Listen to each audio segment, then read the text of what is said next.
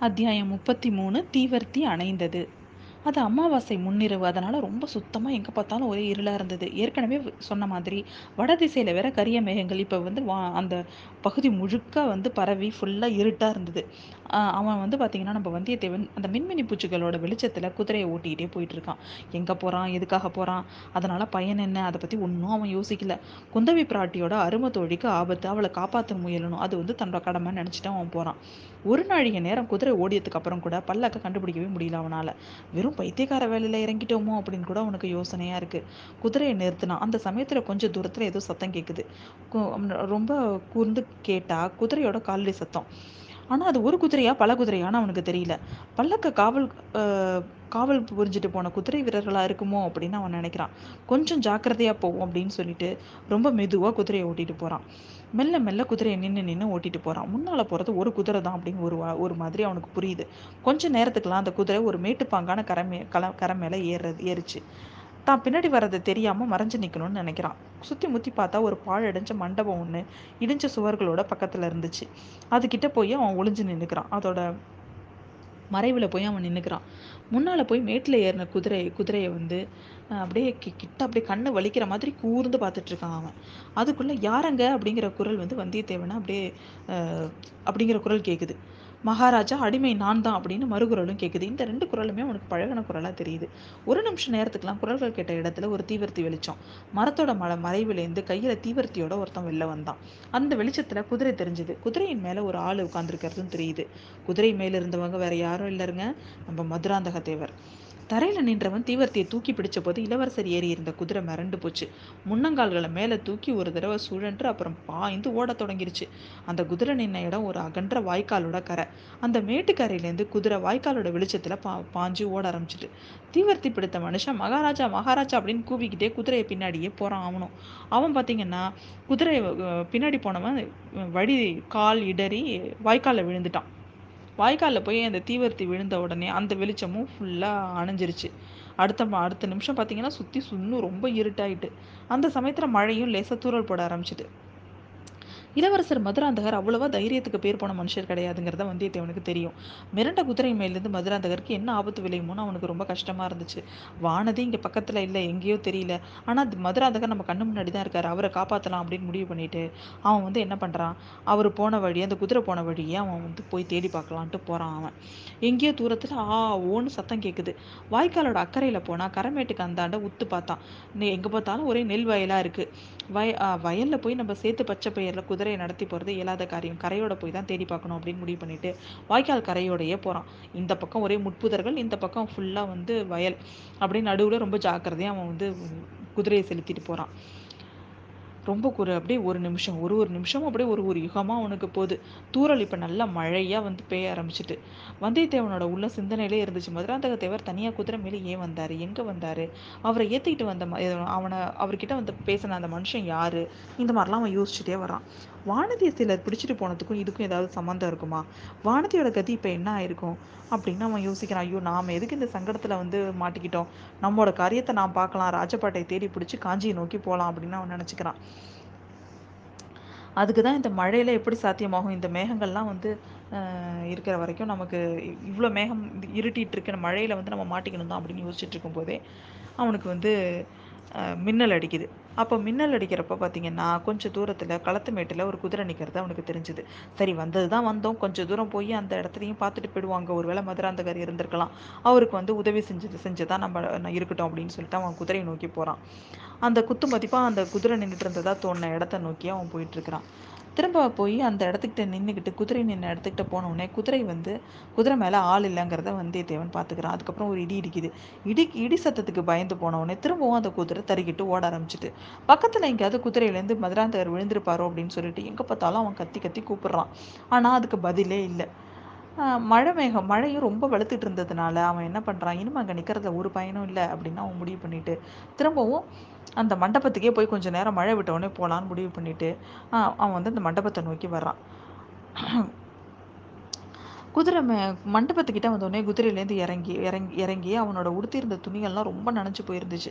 அதை உலர்த்தணும் அப்படின்னு முடிவு பண்ணிட்டு அந்த இடிஞ்ச மண்டபத்தில் தானும் குதிரையும் தங்கிக்கிறதுக்கு இடிக்கா இடியாத பகுதி ஏதாவது இருக்குமான்னு சுற்றி முற்றி பார்க்குறான் அப்போ வெட்ட வெளியில் கொட்டுற மழையில் காலில் நெருப்பு சுட்டா எப்படி இருக்கும்? அந்த மாதிரி வந்தியத்தேவன் துள்ளி குதிக்க நேர்ந்துச்சு. ஏன் தெரியுமா? அங்கே வந்து பேயும் இல்லை பிசாசும் இல்லை. ஒரு சின்ன குரு சின்னஞ்சிறு குழந்தையோட குரல் தான். அம்மா அம்மா அப்படின்னு கத்திக்கிட்டே இருக்காது. இடிஞ்ச மண்டபத்தில் ஒரு இருளடைஞ்ச பகுதியிலேருந்து அந்த கு குழந்தையோட சத்தம் வருது. குரல் வந்த இடத்துக்கு கிட்டக்க போய் வந்தியத்தேவன் யாருங்க அப்படின்னு கேட்குறான் யாருங்க அப்படின்னு குழந்தையோட குரல் திரும்ப சொல்லுது. நான் தான். நீ யாரு? இருட்டில் என்ன செய்கிற வெளியே வா. அப்படிங்கிறான் அவன். வெளியில் மழை பெய்யுதே. அப்படிங்கிறது. மழை நின்றுடுச்சு நீ வெளியில் வா. அப்படிங்கிறான் அவன். என் அம்மா எங்க? அம்மா உன்னோட அம்மா உனக்கு பால் வாங்கிட்டு வர போயிருக்கா. அப்படிங்கிறான் வந்தியத்தேவன். இல்லை இல்லை. நீ பொய் சொல்கிற அப்படிங்குது அந்த குழந்தை. நீ வெளில வர்றையா? இல்லை நான் உள்ளே வரட்டுமா? அப்படின்னு கேட்குறான் வந்தியத்தேவன். உள்ளே வந்தா நான் என் கையில் கத்தி வச்சிருக்கேன் குத்திடுவேன் அப்படிங்குது அந்த குழந்தை. அடே அப்பா பெரிய வீரனாயிருக்கியே. இருக்கியே வெளியில வெளியில வந்து தான் குத்தேன் அப்படிங்கிறான் அவன். நீ யாரு? புலி இல்லையே அப்படின்னு கேட்குது அந்த குழந்தை. நான் புலி இல்லை குதிரை அப்படிங்கிறான் வந்தியத்தேவன். நீ பொய் சொல்ற குதிரை பேசுமா? அப்படின்னு கேட்குது அந்த குழந்தை. புலியா இருந்தா மட்டும் பேசுமா? அப்படிங்கிறான் வந்தியத்தேவன்.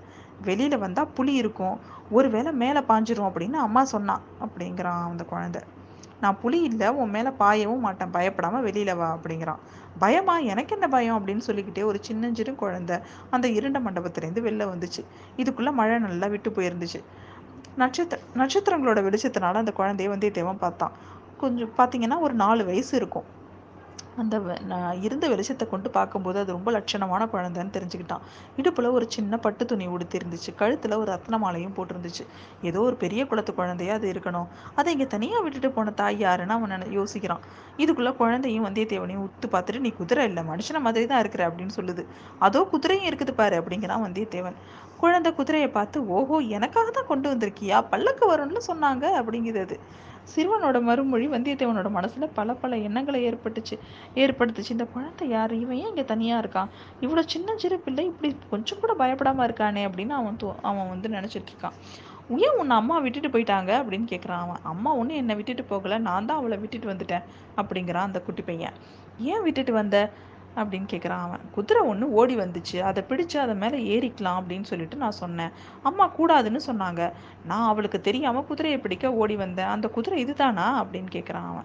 இல்லை இல்லை இது வேற குதிரை. அப்புறம் எப்படி இங்கே வந்த நீனு? குதிரை மகப்படலை அம்மாவையும் காணலை. மழை அதிகமாக வந்துச்சு. அதனால் இந்த மண்டபத்துக்குள்ளே வந்து உட்காந்துருக்கேன் அப்படின்னு சொல்லுது அது. இருட்டுற தனியாக இருக்க உனக்கு பயமா இல்லையா? அப்படின்னு கேட்குறான் வந்தியத்தேவன். எனக்கு என்ன பயம்? தினம் தினம் இந்த மாதிரி தான் இருக்கிறேன். புளிக்கு கூட உனக்கு பயம் இல்லையா? அப்படிங்கிறான் அவன். அம்மாவுக்கு தான் எனக்கு பயம். எனக்கு பயம் இல்லை. நான் மீன் புளியை முழுங்கிடுவேன் அப்படிங்குது அது அடடே மீன் புளியை விழுங்குமா? அப்படிங்கிறான் அவன். நான் சாதாரண சின்ன மீன் இல்லை. பெரிய மகர மீன் திமிங்கிலம் புலி சிங்கம் யானை எல்லாத்தையும் விழுங்கிடுவேன் அப்படிங்குது அந்த குழந்தை. வந்தியத்தேவனோட மனசுல என்னென்னமோ என்ன ஆரம்பி என்னென்னவோ எல்லாம் தோணுது. புளியை விழுங்குற மீன் அதிசய மீன் இல்லை. இந்த மாதிரி இந்த பிள்ளைக்கு யார் சொல்லி கொடுத்துருப்பாங்க அப்படின்னு அவன் யோசிக்கிறான். அதோ அங்கே என்ன சத்தம் அப்படின்னு கேட்குறான் குட்டி பையன். அங்கே பார்த்தா தூரத்தில் ஒரு கூட்டம் வந்துட்டுருக்கு. கூட்டத்தில் சிலர் தீவதி பந்தவங்க பந்தங்களை வச்சுருக்காங்க. அவங்களுக்கு நடுவில் ஒரு பல்லக்கும் வருது. எல்லாரும் ஒரே பரபரப்பாக ஓடி வந்துட்டுருக்காங்க. அதில் ஒரு பெண் பிள்ளையும் இருக்கிறதா தோணுச்சு. அதோ இங்கே அங்கே அப்படின்னு அவங்க கலவரமான ஒரு குரல்லாம் கேட்குது இடித்த மண்டபத்தை கூட்ட மண்டபத்தை ஒருத்தவன் பார்த்துட்டு சுட்டி காமிச்சான். அதுக்கப்புறம் எல்லாரும் அந்த மண்டபத்தை நோக்கி ஓடி வந்துட்டுருக்காங்க. அதோ வர்றாங்க பல்லக்கும் வருது. எனக்கு பல்லக்கில் ஏற பிடிக்கல. நான் உன்னோட குதிரையிலே ஏறிட்டு போகிறேன் என்னை கூட்டிகிட்டு போறியா அப்படின்னு அந்த சின்ன பையன் கேட்குறான் அந்த குழந்தையோட முகத்தையும் தோற்றத்தையும் பார்த்தா வந்தியத்தேவனோட மனசு ரொம்ப பிடிச்சிருந்துச்சு. அவனை அப்படியே கட்டி பிடிச்சி தூக்கிக்கலாம் போல தோணுது. ஆனால் மனசுக்குள்ள ஏதோ ஒரு தடங்களும் வந்துச்சு. எனக்கு வேறு அவசர வேலை இருக்குது அப்படிங்கிறான் வந்தியத்தேவன். நீ எங்கே போக போற? அப்படின்னு கேட்குது அது. நான் காஞ்சிக்கு போயிட்டு இருக்கிறேன் அப்படிங்கிறான் அவன். காஞ்சிக்கா அங்கே தான் என்னோட முக்கியமான சத்ரு இருக்கான் அப்படிங்குது அந்த குழந்தை. வந்தியத்தேவனுக்கு தூக்கி வாரி போட்டுச்சு. அந்த மாதிரி அந்த பிள்ளையோட அருகில் நிற்கிறது கூட தப்பு அப்படின்னு அவன் நினச்சான். ஆனால் குதிரை மேலே ஏறி போகிறதுக்கு அவகாசம் இல்லை. கூட்டம் ரொம்ப கிட்டக்க வந்துருச்சு. ஓடுனா சந்தேகத்துக்கு இடமாகும். இவ்வளோ இதுக்கப்புறம் என்ன நடக்குதுங்கிறதையும் பார்த்துட்டு போவோம் அப்படின்ட்டு அவன் ஆவலாக அங்கேயே நின்றுட்டு இருந்தான். இதோ நான் இருக்கிறேன் அப்படின்னு சொல்லி அந்த முன்னாடி போய் நின்னா அந்த குட்டி பையன். வந்தவங்க எல்லாம் முதல்ல முதல்ல வந்த ஒரு பெண் பிள்ளை அவளுக்கு ஓடி வந்ததுனால இறைச்சிட்டு இருந்துச்சு. அவள் அதை பொருட்படுத்தாமல் தாவி குழந்தைய எடுத்து வாரி அணைச்சிக்கிட்டு பாண்டியா இப்படி செஞ்சுட்டியே அப்படிங்கிறா. அவளுக்கு அடுத்தபடியாக வந்தவன் ரவிதாசன். அவன் வந்து சிறுவன் பக்கத்தில் வந்து சக்கரவர்த்தி இப்படி எங்களை பயமுறுத்திட்டீங்களே அப்படின்னு அப்படிங்கிறான்.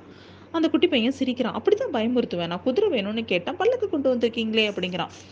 நாம முன்ன பார்த்துருக்கோம் சோமன் சாம்பவன் இடும்பன்காரி தேவராளன் இவங்க எல்லாரும் சிறுவனை சுற்றி நின்றுக்கிறாங்க சக்கரவர்த்தி ஒரு குதிரை என்ன ஆயிரம் குதிரை பதினாறாயிரம் குதிரை கொண்டுட்டு வரோம். இன்னைக்கு இந்த பல்லக்கில் ஏறிக்கோங்களேன் அப்படிங்கிறான் சோமன் சாம்பவன். மாட்டேன் நான் அந்த குதிரை மேலே தான் ஏறி வருவேன் அப்படின்னு சிறுவன் வந்து சுவர் மரவில் நின்றுட்டு இருந்த குதிரையை சுட்டி காமிக்கிறான்.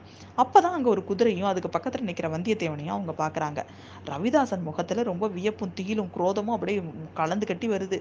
ரெண்டு அடி முன்னால் போய் அடப்பாவி நீ எப்படி இங்கே வந்த? அப்படின்னு கேட்குறான் அட பிசாசை கோடிக்கரையிலேருந்து நீ எப்படி இங்கே வந்த? அப்படிங்கிறான் வந்தியத்தேவன். ரவிதாசன் சிரிக்கிறான். நீ என்னை உண்மையாவே பிசாசுன்னு நினைச்சிட்டு இருக்கியா அப்படின்னு கேட்குறான் சில செத்து போனதுக்கு அப்புறம் பிசாசு ஆவாங்க. நீ உயிரோடு இருக்கும்போதே பிசாசு அப்படின்னா வந்தியத்தேவன். இதுக்கு அந்த குட்டி பையன்? அவனோட சண்டை போடாத. அவனை எனக்கு ரொம்ப பிடிச்சிருக்கு. இருட்டில் எனக்கு துணையா இருந்தான். புலி இருந்தால் கொண்டுடுறதா அவன் சொன்னான். அவனும் நம்மோடு வரட்டும் அப்படிங்கிறாரு. அப்படிங்கிறான் அந்த குட்டி பையன். ரவிதாசன் சிறுவன் கிட்ட போய் சக்கரவர்த்தி அவசியம் அவனையும் அழைச்சிட்டு போகலாம் நீங்க இன்னைக்கு ஒரு நாள் பல்லக்கில் ஏறிக்கோங்க அப்படின்னு சொல்றான். சிறுவன் அந்த மாதிரி பல்லக்க பல்லக்கு கிட்ட போனான். ரவிதாசன் வந்தியத்தேவனை மறுபடியும் போ மறுபடியும் அவன் கிட்ட போய் இப்போ நீ என்ன செய்ய போற? அப்படின்னு கேட்குறான் நீ தான் சொல்லணும் அப்படிங்கிறான் வந்தியத்தேவன். எங்களோட வந்துரு எங்களோட ரகசியம் உனக்கு முன்னமே நிறைய தெரியும். இப்போ இன்னும் அதிகமாக தெரியும். உன்னை விட்டுட்டு நாங்கள் போக முடியாது. எங்களோட வந்துரு அப்படிங்கிறான். உன்னோட நான் வர மறுத்தா? அது முடியாத காரியம். நீ பெரிய சூரங்கிறது எனக்கு தெரியும். ஆனாலும் நாங்கள் இருபது பேர் இருக்கிறோம். எங்ககிட்டேருந்து உங்களால் தப்பு தப்பி போக முடியாது அப்படிங்கிறான் ரவிதாசன். உயிரோட தப்ப முடியாதுன்னு தானே சொல்கிற அப்படிங்கிறான் வந்தியத்தேவன். நீ இளம் பிராயத்தவன். உலகத்தின் சு சுகங்கள் ஒன்றையும் அனுபவிக்காதவன். எதுக்கு வீரா வீணா உயிரை விடணும்னு நினைக்கிற? எங்களோட வந்து சேர்ந்துரு அப்படிங்கிறான் ரவிதாசன். சரி இப்போ நீங்கள் வந்து எங்கே போகிறீங்க அப்படின்னு கேட்குறான் அவன். நாங்கள் வந்து பழுவூர் இளையராணி கிட்ட போகிறோம் ஓ நான் அப்படி தான் நினச்சேன்.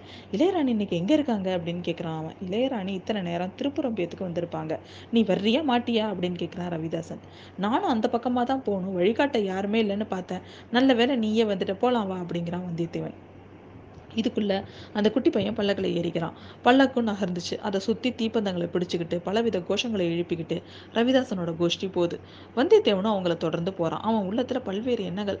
வானதியோட கதி என்னன்னு தெரியல. மதுராந்தகர் என்ன ஆனார்னு தெரியல. தன்னோட கதி இன்னைக்கு என்ன ஆக போதோ அதுவும் அவனுக்கு தெரியல. கடம்பூர் மாளிகையில் அன்னைக்கு தெரிஞ்ச சதி செயலை விட அன்னைக்கு அவன் தெரிஞ்சுக்கிட்ட சதி செயல்களெல்லாம் விட பல மடங்கு பயங்கரமான சதி செயலை இன்னைக்கு நேர்முகமாக தெரிஞ்சுக்க போகிறோம் அப்படிங்கிறதுல சந்தேகமே இல்லை அப்படின்னு தோணுச்சு அவனுக்கு. அது வரைக்கும் இது பிரயோஜனமானது தான் அப்படின்னு அவன் நினச்சிக்கிறான். ஆனால் அதுக்கப்புறம் என்ன நடக்கும்? தன்னோட உயிரோட விடுவாங்களா? இவங்களோட சேர்ந்துடுறபாடி நம்மளையும் கட்டாயப்படுத்துவாங்களா? அப்படின்னு அவன் யோசனையாக இருக்கு அவனுக்கு. பழுவூர் இளையராணியோட பேரை ரவிதாசன் சொன்னதுமே அவங்களோட போக நம்ம வந்து ஒத்துக்கிட்டதை வந்து இதை நினச்சி பார்க்குறான். அது அவனுக்கே ரொம்ப வியப்பாக இருந்துச்சு. மாயை எப்படின்னும் மோகம்னும் பெரியவங்க சொல்கிறது இதை தான் போல. அவள் எவ்வளோ பயங்கரமான சதி செயலில் ஈடுபட்டிருக்கா அப்படின்னு அவனுக்கும் தெரியும். ஆனாலும் அவளை சந்திக்கிறதுக்கு ஒரு சந்தர்ப்பம் கிடைச்சதுன்னா அதை பயன்படுத்தி கொள்ள அவன் மனசில் ஒரு ஆர்வம் இருக்குது அதை அடக்கவே முடியல. தன்னை மீறி அது வந்துடுது யோசிச்சு பார்க்கறதுக்கு முன்னாடி அவன் வாய் வருகிறேன் அப்படின்னு சொல்லிட்டு பதில் சொல்லிடுச்சு அப்படின்னு அவன் நினச்சிக்கிறான். அந்த குட்டி பையனை பற்றி அப்போ அவனுக்கு தோணுச்சு. காஞ்சிக்கா போகிற அங்கே தான் என்னோட முதல் சத்துரு இருக்கான்னு அந்த குட்டி குழந்தை மழையில சொன்னது. அடிக்கடி வந்தியத்தேவனுக்கு ஞாபகம் வந்துகிட்டே இருந்துச்சு. அந்த சின்ன பையன் யாரு? அவனை சக்கரவர்த்தின்னு இவங்கெல்லாம் ஏன் சொல்கிறாங்க முக்கிய சத்துருன்னு அந்த சிறுவன் யாரை சொல்கிறான் இந்த கேள்விக்கெல்லாம் அவனோட மனசில் பதிலும் தோணிக்கிட்டே தான் இருந்துச்சு. ஏன் நமக்கும் தோணிக்கிட்டே தான் இருக்குது அதெல்லாம் நினைக்க நினைக்க அப்படியே பயங்கரம் அதிகமாயிட்டே இருக்குது கடவுளே இதுக்கெல்லாம் முடிவு எப்போ? வெகு சீக்கிரம்னு அவங்களுக்குள்ள ஒரு குரல் வந்து கே ஒரு குரல் சொன்னுச்சு. அந்த அதிசய ஊர்வலம் போயிட்டே இருந்துச்சு. வயல் வாய்க்கால் வரப்பு காடு மேடெல்லாம் தாண்டி ஒரு கணமும் நிற்காம போய்கிட்டே இருந்துச்சு. கடைசியா வெள்ளப்பெருக்கெடுத்து ஓடிய மண்ணி நதியை தாண்டி அந்தாண்ட திருப்புரம்பியம் அப்படிங்கிற ஊரோட எல்லை கிட்ட போகுது. பள்ளிப்படையை சுத்தியும் வந்து இருந்த காட்டுக்குள்ளேயும் அது பிரவேசிக்குது.